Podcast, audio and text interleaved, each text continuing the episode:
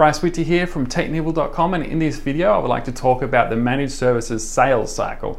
Uh, the MSP uh, sales cycle is quite long and one marketing touch uh, with the prospect is just simply not enough. If you haven't heard the term touch or touch point in a marketing context, uh, it means uh, a method of contact between you and your customer, and you know, this can be an in person visit or a phone call or an email or whatever. You'll find all sorts of books or internet articles uh, about marketing and uh, how many touches it takes to make a sale, and you'll hear ranges from five all the way up to 20 or more. But the number that pops up generally most is seven. Uh, a lot of MSPs will send out one bit of marketing, and if it doesn't work, they call it a day but you need to be sending out multiple touches.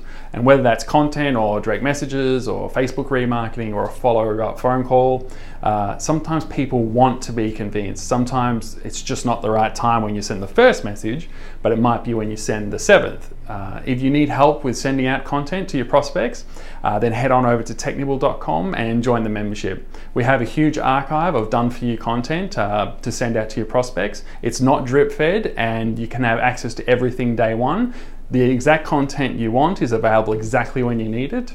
So that's it for this video. Uh, thank you for watching and I hope to see you inside the membership.